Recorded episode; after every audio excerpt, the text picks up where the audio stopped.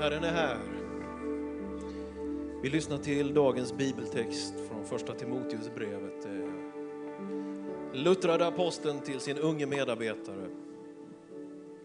Ingen får förakta dig för att du är ung, utan var ett föredöme för de troende i ord och gärning, i kärlek, tro och renhet. Fortsätt att högläsa ur skriften och att förmana och undervisa tills jag kommer.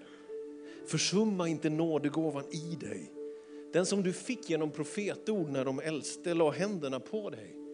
Tänk på detta, lev i detta så att alla kan se dina framsteg. Var noga med dig själv och din undervisning och håll troget ut med detta. När du gör det frälser du både dig själv och dem som lyssnar på dig. Tack Herre att du är här just nu. Tack att vi får vara tillsammans som människor hos en stor Gud som älskar oss. Herre, ta emot vår lovsång den här söndag förmiddagen. Ta emot våra hjärtan, våra kroppar, vårt sinne, vår tanke. Tack att du också tar emot det bräckliga i oss, det svaga i oss, det fattiga i oss, det ensamma och det oroliga i oss. Vi får komma med frustrationer och bekymmer, vi kommer med våra synder och frestelser, vi kommer som vi är inför dig Gud. Men du har bevisat dig nådig och trofast. Och därför älskar vi dig, vi prisar dig idag, vi hyllar dig idag. Lovet stiger ifrån den här kyrkan, från den här gemenskapen till dig. Du är kungars kung, du är herrars herre. Du står bakom dina ord och du ser till varje människas steg här på jorden. Du bryr dig om en Timoteus och en Paulus. Du bryr dig om det som har varit och du bryr dig om det som ska komma. Prisat vare ditt namn. Vi tackar dig Herre. Älskade Jesus.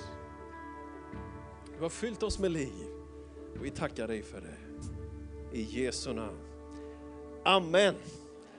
Amen. Varsågoda och sitt ner.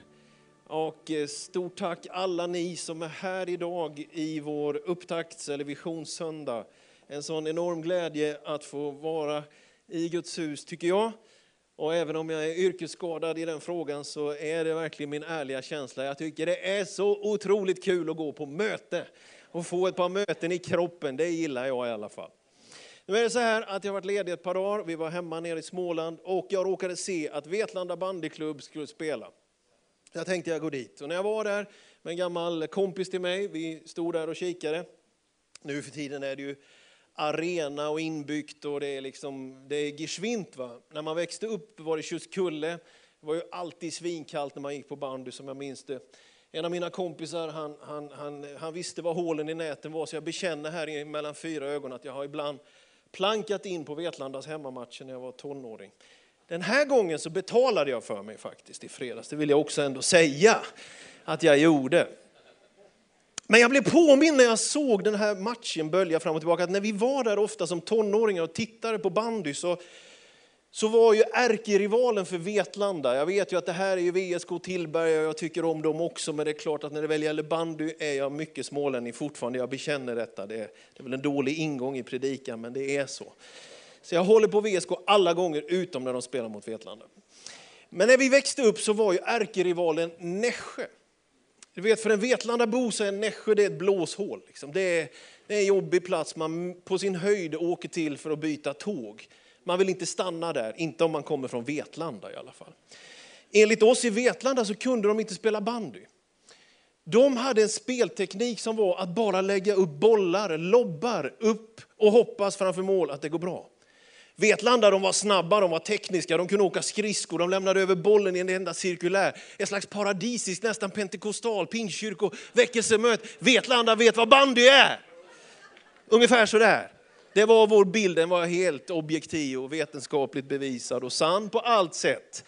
De hade en Ola Fredriksson, han stod där uppe, han var ju jätteduktig, men Vetlanda var laget, det var tekniken, det var finessen.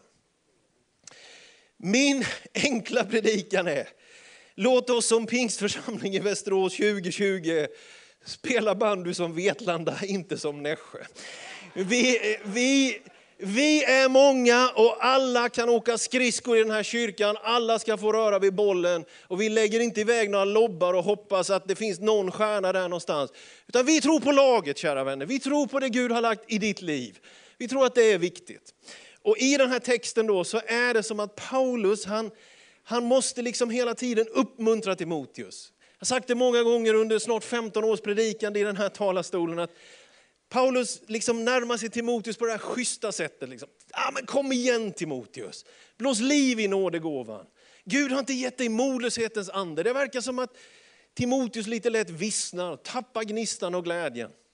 Annat är det med Titus, han bara kör hårda puckar, du får fixa insamlingen och Titus verkar kunna tugga taggtråd på ett annat sätt. Men Timoteus, liksom, han till och med får säga, ta dig lite vin för din mage Timoteus. Det är någonting lite bräckligt över Timoteus, men det är ändå en väldig kärlek från aposteln till denne medarbetare. Timoteus, den unge, det oprövade, det lite osäkra. Den som funderar över, kan verkligen jag tjäna den store guden? Han har en ledare som är luttrad och som är aposteln Paulus med sina 13 brev, med sin fantastiska utbildning och med sin styrka intellektuellt sett och med någon slags oerhörd arbetskapacitet. Och jag tycker det är så fantastiskt att Paulus lägger sån energi på att hjälpa denne Timoteus. Och egentligen så är det väl inte bandytaktiken jag är ute efter, utan jag är ute efter att vi skulle kunna vara en sån gemenskap där ett Paulus-tänkande får komma Timoteus till del.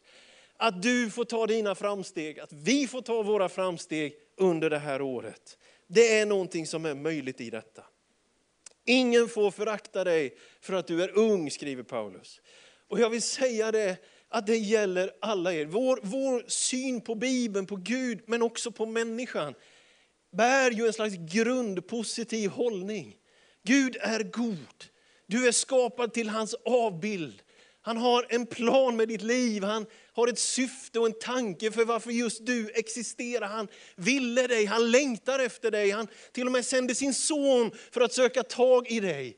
Det finns inget från Guds sida som är byggt på att han är ute med radarn. Hemliga polisen inte kom för att hitta fel, för att kunna sätta ut och få skämma ut dig, för att du ska få liksom löpa gatlopp. Det finns inget i Guds hjärta som är ute efter att sätta dit dig. Utan vi tror att han älskar dig. Och därför när Paulus säger till Timoteus, så säger han, ingen får förakta dig. Så är det ungefär som om Jesus säger det till dig som kristen. Han säger det till mig, ingen ska förakta dig.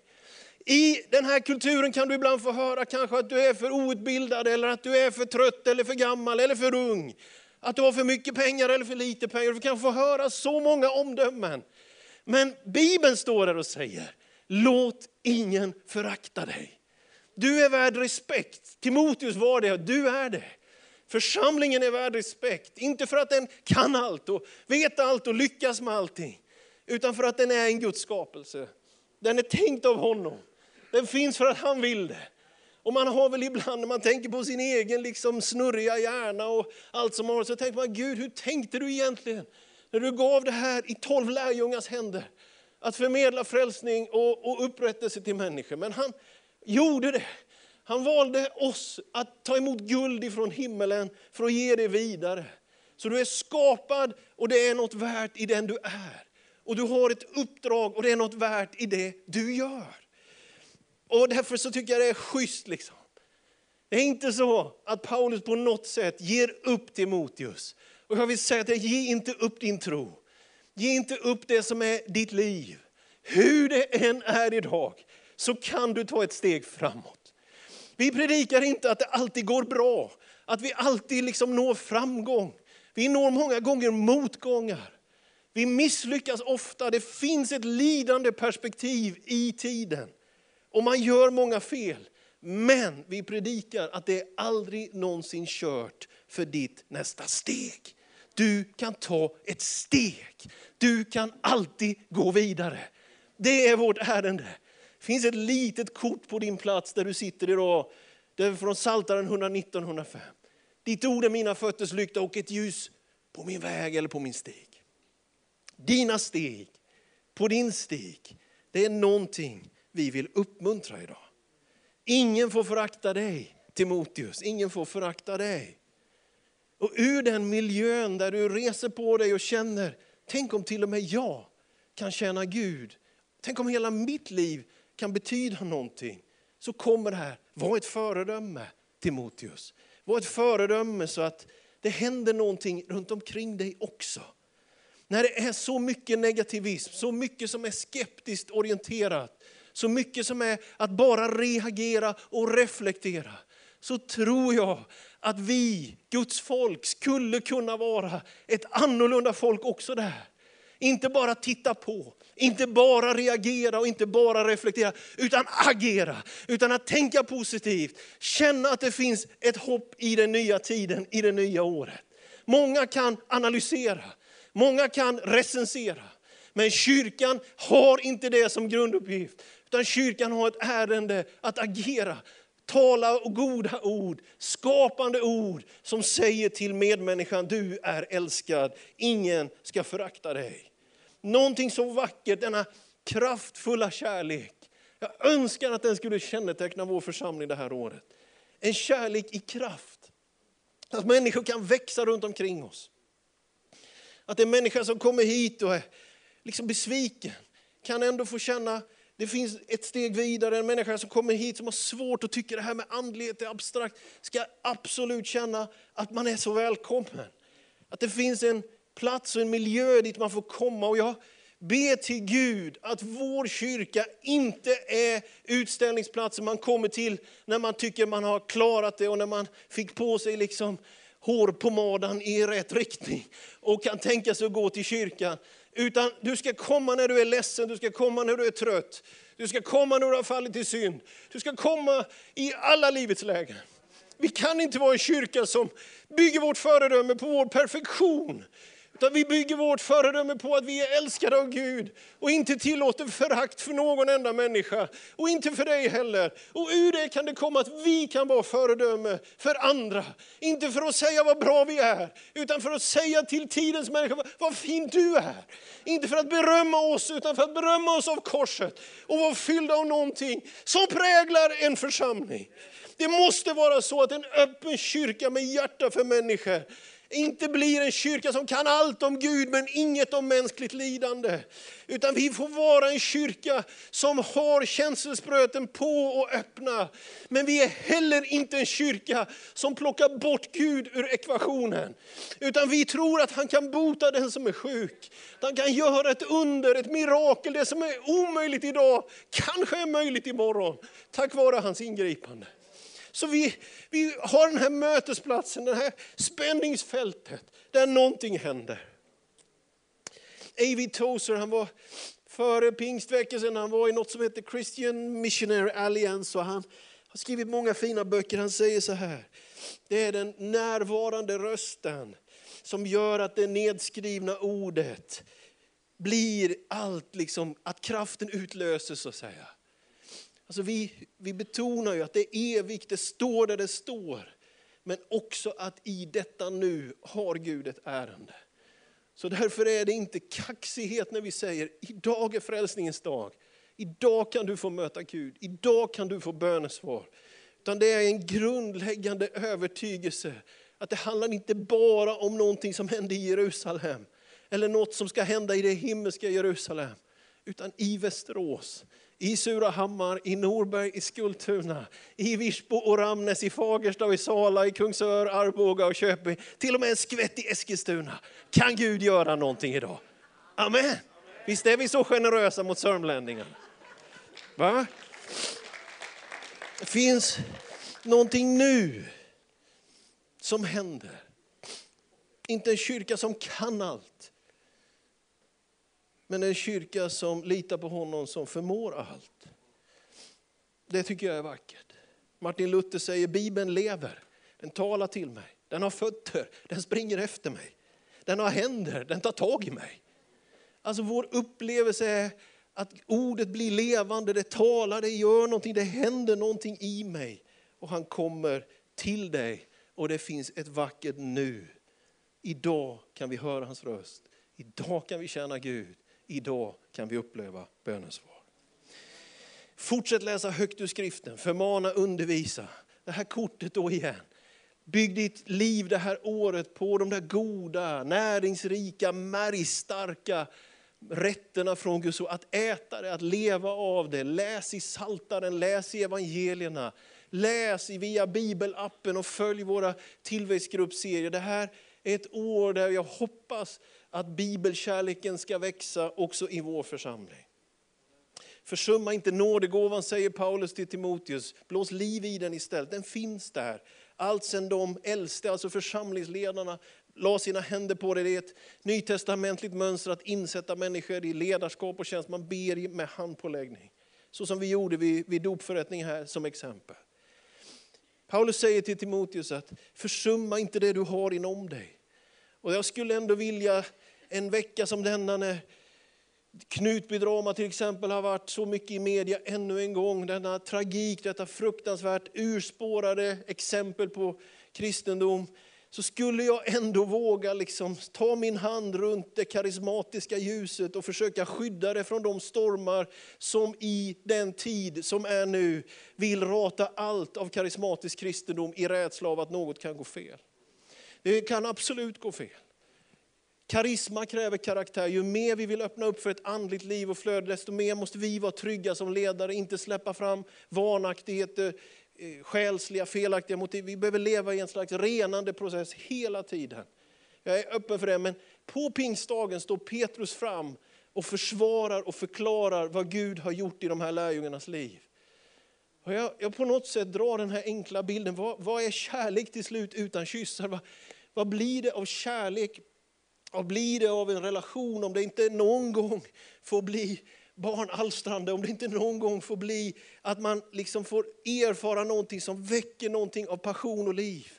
Ska man förbjuda varenda lekplats för att det finns ett barn som har skadat sig där? Ska man förbjuda allting av öppenhet för andlighet för att det ibland har gått fel och då ska vi reda ut det. Och vi ska stå för våra misstag, vi ska äga, vi ska inte förklara bort det. Men jag vill ändå kupa min hand runt den lampan Gud tände på pingstdagen. Som vår rörelse är en del av. Att det verkar som att ett brinnande hjärta, ett berört hjärta faktiskt också orkar bry sig om den som inte på något sätt har möjlighet att ge någonting tillbaka. En generositet, en empati, ett socialt drivet engagemang när London School of Economics studerar pingstväckelsen i Afrika så märker man att den andefyllda kyrkan gör mer för samhällsutvecklingen än de bästa biståndsorganisationer. Det kanske inte alltid är så att det är makt och relationer, utan det kanske är så att ett fyllt hjärta fyllt av Gud kan innebära mer positivt för demokrati, för jämställdhet, för människors lika värde. Vad vet jag, men det är min kupade hand runt det, att tro att vi ska blåsa liv istället i den nådegåva som finns. Att den inte får släckas ut. Vi är tungomålstalare, vi tror på sång i anden. Vi tror på mirakler, vi tror på syner och drömmar. Vi tror på ett andligt inflöde. Och vi tror på att respektera varje människas vandring i det. Karismatiken går fel när den går så långt att vi går förbi till exempel hedersalmen. Herren är min herde och så står det ju där, han för mig till vatten där jag finner ro. Jag gillar den liksom distinktionen, den finns genom hela Bibeln. Här är vattnet, men du får dricka. Vi ska inte dricka åt dig. Du ska inte ta del av det jag predikar liksom blint, utan du ska pröva. Du ska äta, du ska dricka. Du ska vara respekterad. Vi, vi vill inte vara en kyrka som liksom tvingar någon slags gensvar, utan vi vill vara en kyrka där vi respekterar dig som Paulus respekterade Timoteus. Vi säger, här är vattnet, här är elden, här blåser vinden, här finns en källa för dig. Men du får ta dina steg. Då tror jag att det kan vara sunt. Och så kommer det här då, tänk på detta, lev i detta Timoteus. Och jag tänker att det finns en trötthet i tanken. Vi är defensiva så lätt, vi blir oroliga så lätt. Vi är rädda för att bli uthängda, förlöjligade. Och när vi är rädda så blir vi mindre öppna för kreativitet och nya idéer. Vi blir mindre benägna att vara generösa och förlåtande. Så jag tycker jag anar och nosar i det här textavsnittet att Paulus säger Timoteus, lev inte ditt liv med rädsla. Lev inte med rädsla som drivkraft, lev med förtröstan och tro som drivkraft. Och så kommer det här positiva. Lev i detta så att alla kan se dina framsteg. Och därför så vill jag på något sätt bara förutsäga år 2020. Det kan bli många motgångar och det kan bli en och annan framgång. Men i Jesu namn så ska den här kyrkan ta många steg framåt det här året. Låt oss expandera vårt sociala arbete, låt oss expandera på alla våra orter. Låt oss tro Gud om en växande ekonomi. Låt oss tro Gud att vi ska klara den här lite tuffa fastighetssituationen vi har just nu runt Oxbacken. Vi tror på framsteg det här året. Och det finns någonting. Och låt mig ge två exempel för att gå ner för landning i den här predikan, vad som kommer hända under året utifrån det. I mars månad så gör vi en bönesatsning tillsammans med hela vår rörelse. Vi har utmanat hela rörelsen att be alla de fem söndagarna i mars. Vi utlyser mars månad som en särskild bönemånad, mer bön för folket, mer bön för andra än oss själva, mer utgivande i det. Under maj månad har vi börjat i vårt team här att planera och under maj månad, så under hashtaggen mer Jesus till folket, så kommer vi att göra en mängd utåtriktade aktiviteter. Vi är på gång och man är så frestad att släppa loss alla de grejer vi har på gång. Jag har ju ett kreativt, ungt och hungrigt medarbetarteam och redan är det fascinerande saker på gång som kommer att hända under maj månad. Vi ska vara mycket mer kyrka utanför kyrkan. Var schyssta medmänniskor och i det också frimodigt dela vår tro. Vi, eh, om vi ska, ibland kan få ta ett myrsteg eller någon gång ett älgkliv, så ska vi i alla fall framåt som församling. Gud har varit nådig mot den här kyrkan. Vi har vuxit tror jag, de senaste tio åren, varje år lite grann. Också 2019 växte vi igen. Det är en Guds nåd att en söndag som denna är vår kyrka packad med människor. Det är någonting vackert som sker när vi kommer samman. Jag säger det igen och vi har sagt det många gånger. Vi är inte en perfekt kyrka, men det här är en fantastiskt fin församling. Generositeten, värmen, hängivenheten till Gud. Låt oss värna det här karismatiska och diakonala. Andligheten och passionen och lovsången och bönen. Men också härbärge, soppkök, allt vad vi kan göra för att lindra nöd som människor finns i, i Sverige och ut över hela den här världen. Jag tror att det finns ett syfte med den frihet Gud har gett till oss. Ett syfte att tillbe honom, ett syfte att bära både härlighet och ärlighet genom alla faser. Ett syfte som handlar om att få leva med den store Guden. Ett slags himmelrikets kultur över oss. Himmelen är hög över Pingstkyrkan i Västerås. Vi går in i det här året med en förväntan att vi ska kunna ha många, många framsteg och hans ord ska vara våra fötters lykta. Ska vi stå upp tillsammans och be? Tack Jesus. Tack Herre att du är här just nu. Tack att du är här för att röra vid församlingen på ett sätt som påverkar hela det här året. Tack att jag får tro dig om att 2020 ska vara ett år av frälsning, ett år av kärlek, hopp och tro. Ett år av mirakler och socialt engagemang. Herre, vi ropar till dig för Västerås skull, för människorna som finns här, för människorna i Västmanlands län, för människorna i vårt land, ut över världen. Tackar dig för att Paulus såg att Timoteus kunde få vara med och förmedla frälsning också. Att vi får vara med och göra det. Herre. Jesus, jag tackar dig. Så tackar jag dig för varje person som är här just den här söndagen. En del av vår församling och alla våra församlingsmedlemmar. Att på det personliga planet få ta framsteg det här året. Ett steg framåt i tron, i relationerna. Bryta dåliga mönster, dåligt självförtroende. Bryta isolering och ensamhet. Tackar dig för ett år av framsteg. Om det så leder till motgångar eller framgångar, men att vi går framåt med det. Jesus, jag tackar dig för att du vill hjälpa människor att ta steg framåt i sin, i sin hemmiljö, sin yrkesmiljö, studiemiljö, relationerna, på det ekonomiska området, på det som handlar om att, att komma framåt. Jesus, tack för framsteg över församlingen till nytta för människor, människors bästa. Halleluja, halleluja. Tack för ett tänkande som inte bara är att reagera utan som är nyskapande, som är kreativt. Tackar dig för att det ska födas många nya projekt det här året i våra verksamheter som når längre ut och som når nya människor. Tackar dig för en växande andlighet på det sättet här att vår lovprisning och bönespråk och allt det här får stiga i intensitet Herre. Men Gud jag ber att vi aldrig ska bli introverta och förstörda av någon slags unken miljö utan att det alltid ska komma ut på julen, komma ut till nytta för människor. Och så ber jag att vi ska vara en kropp, inte ett soloparti. Ber att vi inte bara ska langa iväg bollarna utan att vi ska lämna över bollar till varandra, att vi kan spela som ett lag Herre. generöst och uppmuntrande för alla. Jesus, jag ber om ett sånt år här i församlingen där vi får öva oss i den goda tekniken att lämna över bollen till någon annan, Herre. Där det får finnas någonting vackert som händer i Pinkyrkan i Västerås. I Jesu namn. Amen, amen. Det tillhör vår rörelse, vi, man får gensvara. Vi har våra förebedjare här. De kommer fram och vänder sig mot er nu. Om du vill ha personlig förbön, du kanske är sjuk, kanske vill komma till kristen tro, ta ett beslut, så går du till dem. Och de är här. Du kan komma redan nu medan jag pratar. Vi kommer sjunga någon lovsång och så händer någonting mer mot slutet bara av gudstjänsten sen som vi är på väg att, att landa. Men du som behöver förbön, att någon lägger händerna på dig, välkommen. Men utöver det, en sån här visionssöndag, så med det här med framstegen och stegen så, så tänker jag att ja, men jag vill liksom ta den tiden ändå. Att du får komma från läktaren, du får komma från hela hallen här, hela salen här. Om du vill bara ställa dig här, böja dina knän här och lägga 2020 i Herrens hand. Det får bli ett år av framsteg för dig. Orka bära motgångarna, ta emot framgångarna, men att du får vara i det där steget. Så har vi en stund av någon lovsång och sen så kommer vi landa gudstjänsten mot att ta emot nya medlemmar.